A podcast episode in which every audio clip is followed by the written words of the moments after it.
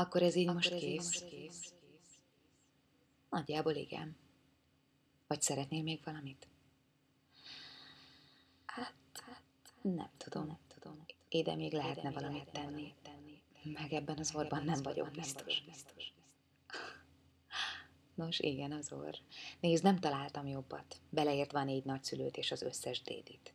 Az ükök ezen a szinten már problémásak, de hidd el, ha lett volna bármi értelme, hajlandó lettem volna vacakolni. Na nem, mintha lenne türelmem az ilyesmihez, de neked megtettem volna. Még ez volt a legjobb. Majd meglátod.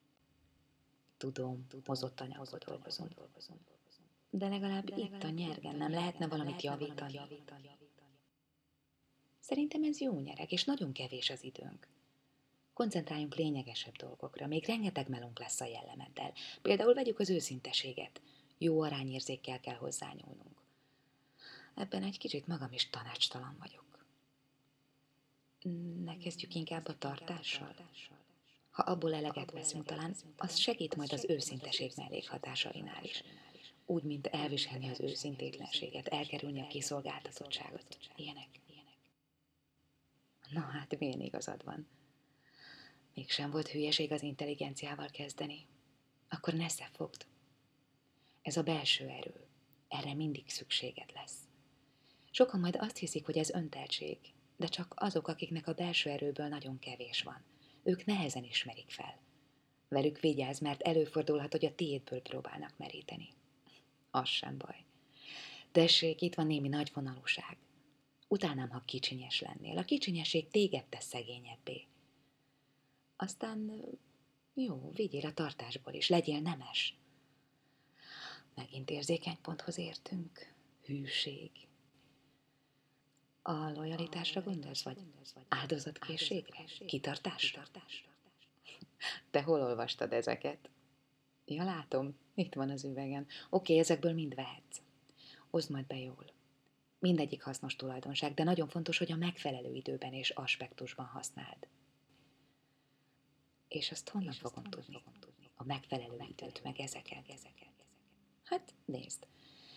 Vihetsz egy kis hitet hozzá, vagy többet is, ahogy érzed. Apropó megérzés, vigyél megérzést, az szokott segíteni. Nem lesz ez egy kicsit sok. Nem tudom. Én még mindig kevésnek érzem, pedig az izmaiddal és az izületeiddel még nem foglalkoztunk, és nagyon szorít az idő. Nagyon. Időt, Időt nem lehet kapni. Nem lehet kapni. Időt. Nem tudom. Azzal nem találkoztam. Azt hiszem, az idő az majd mindezekből jön össze.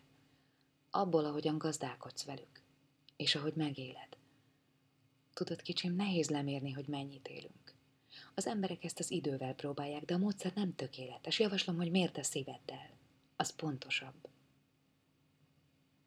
Félek, félek, félek, félek. Tudom, drágám. De hidd el, nem lesz semmi baj. Az elején ott leszek én is veled, és nézd, vihetsz bátorságot is. Nem gátolja meg a félelmet, de segít legyőzni azt.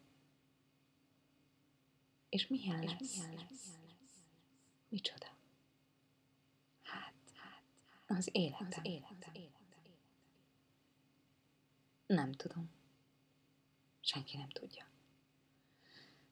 A történet mindig az elején kezdődik, és a legvégén sem fejeződik be teljesen, de abban biztos vagyok, hogy nagyon érdekes lesz. És tudod mit? Tegyünk fel jó sok humort. Jaj, de jó, hogy eszembe jutott. Neveti fantasztikus dolog, tudod? Anya, anya, anya, fogunk erre emlékezni?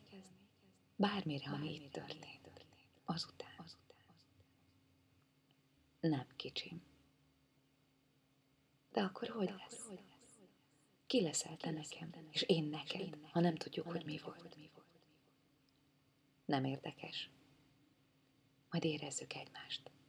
Aztán megismerkedünk. Hiányozni fogsz. Igen, hiányozni fogok. Most már mindig egyedül leszel, de azért ott leszünk körülötted.